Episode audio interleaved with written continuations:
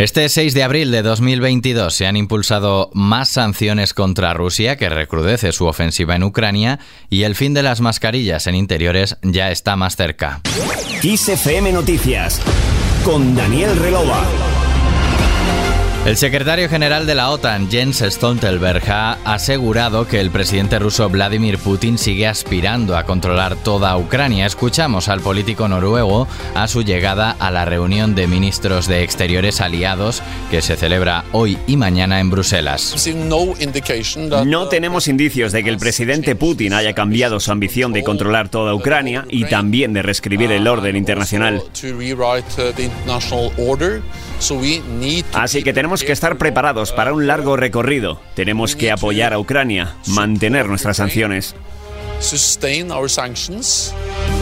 La OTAN además se ha mostrado abierta a enviar armamento pesado a Ucrania por primera vez desde el inicio del conflicto en el este de Europa ante el potencial recrudecimiento de la invasión rusa y de que la guerra se dilate en el tiempo. Asimismo, Estados Unidos, en coordinación con los países que conforman el G7 y la Unión Europea, ha anunciado un nuevo paquete de sanciones contra Rusia que incluye, entre otras, una prohibición de invertir en el país euroasiático y el Parlamento Europeo reclamará un embargo completo e inmediato del petróleo, carbón y combustibles nucleares procedentes de Rusia, así como del gas lo más rápido posible como método para incrementar la presión sobre la economía del Kremlin. El político español Josep Borrell ha subrayado desde la Cámara Europea la necesidad de reducir la dependencia energética de la Unión Europea respecto a Rusia. Su energía no es barata.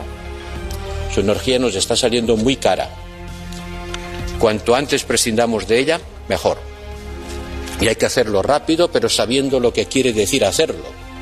Porque cuando un país tiene una dependencia energética muy fuerte, no puede cancelarla de la noche a la mañana.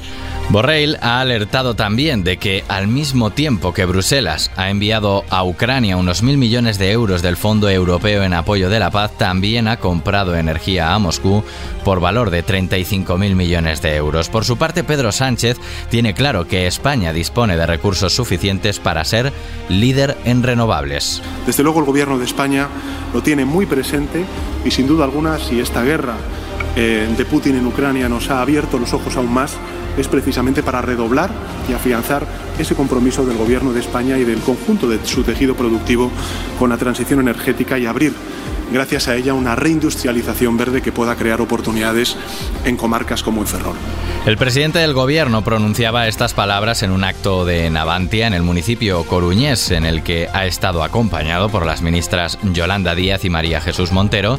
Sánchez ha afirmado que el astillero tiene su futuro garantizado a corto y medio plazo con la construcción de las fragatas F-110 para la Armada. Y este miércoles, Porcelanosa ha cesado toda su actividad comercial con Rusia. Lo ha anunciado la Embajada de Ucrania en España, que agradece la decisión de la empresa de cerámica castellonense. Además, según el comunicado, la compañía donará 250.000 euros a Kiev para fines humanitarios. Al margen de la guerra, el fin de las mascarillas en interiores está más cerca. Por tanto, el 19 de abril, el próximo Consejo de Ministros tras la Semana Santa, llevaremos un Real Decreto Ley en virtud del cual las mascarillas dejarán de ser obligatorias en el interior.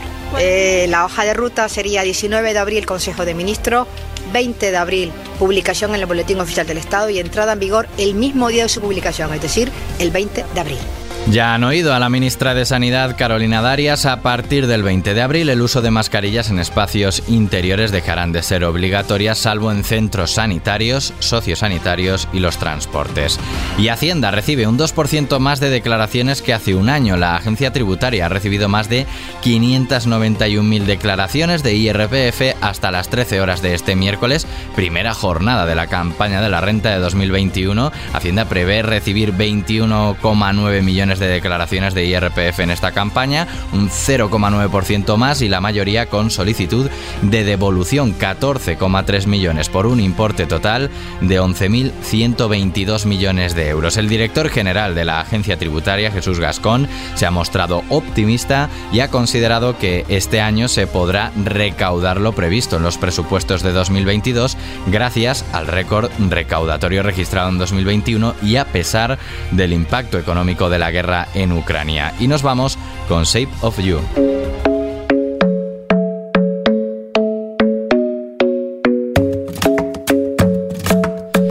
Cantautor británico Ed Sheeran ganó este miércoles su batalla legal en el Tribunal Superior de Londres sobre el derecho de autor de esta exitosa canción del año 2017 después de que fuese acusado de plagio. La justicia británica ha rechazado que Sheeran y sus coautores de Shape of You plagiasen la canción Oh Why de Sammy Choki de 2015. Con Ed Sheeran terminamos este repaso informativo a este miércoles 6 de abril. La última hora continúa en los boletines horarios de XFM y ampliada en los podcasts de XFM Noticias. Hasta la próxima.